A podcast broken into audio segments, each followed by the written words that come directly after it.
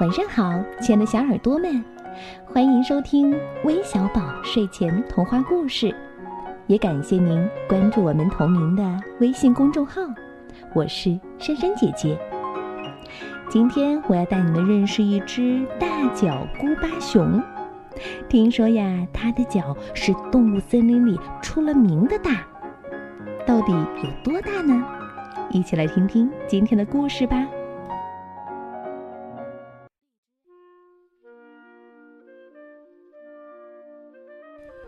姑巴因为自己有这么一双大脚，很得意。因为得意，当他走到萝卜村里的时候，就会故意把脚步迈得大大的、重重的。走着走着，只听咔嚓一声响，低头一看，姑巴的大脚踩破了一个南瓜。再走着走着，又听咔嚓一声响，低头一看。古巴的大脚又踩破了一个冬瓜，村民就很有意见。这个古巴老是踩我们的庄稼，那哪儿成呢？对不起，对不起。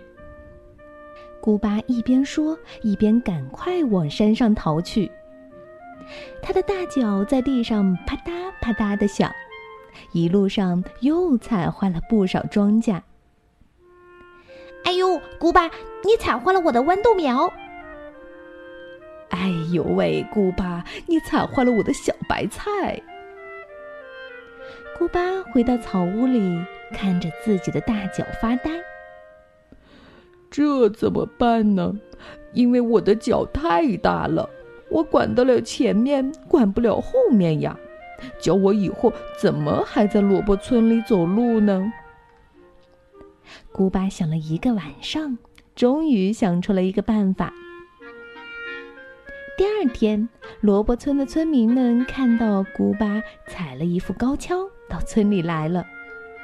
因为站在了高跷上，他的大脚不会碰到地面，所以就不会踩坏庄稼了。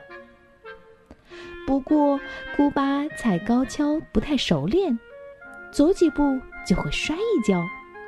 虽然他摔得鼻青脸肿的，但是为了不踩坏庄稼，古巴还是坚持用高跷在萝卜村里走路，一直要到出了村子，古巴才会扔掉高跷，痛痛快快地用他的大脚走路。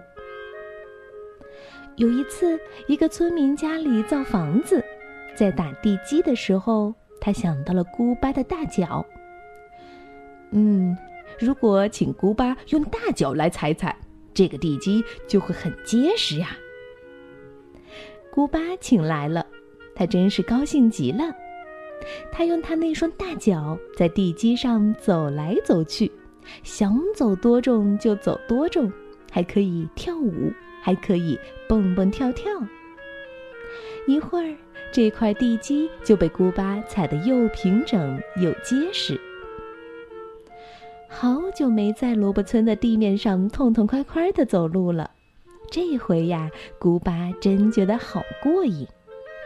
不但过了瘾，那个村民还送了古巴很多吃的东西，这是向古巴表示感谢，因为古巴为他造房子出了力。呵 呵没想到我的大脚还有这么大的用处。在家里，古巴一边吃着村民送的点心，一边开心地想着。从此以后，他常常盼望别的村民也造房子。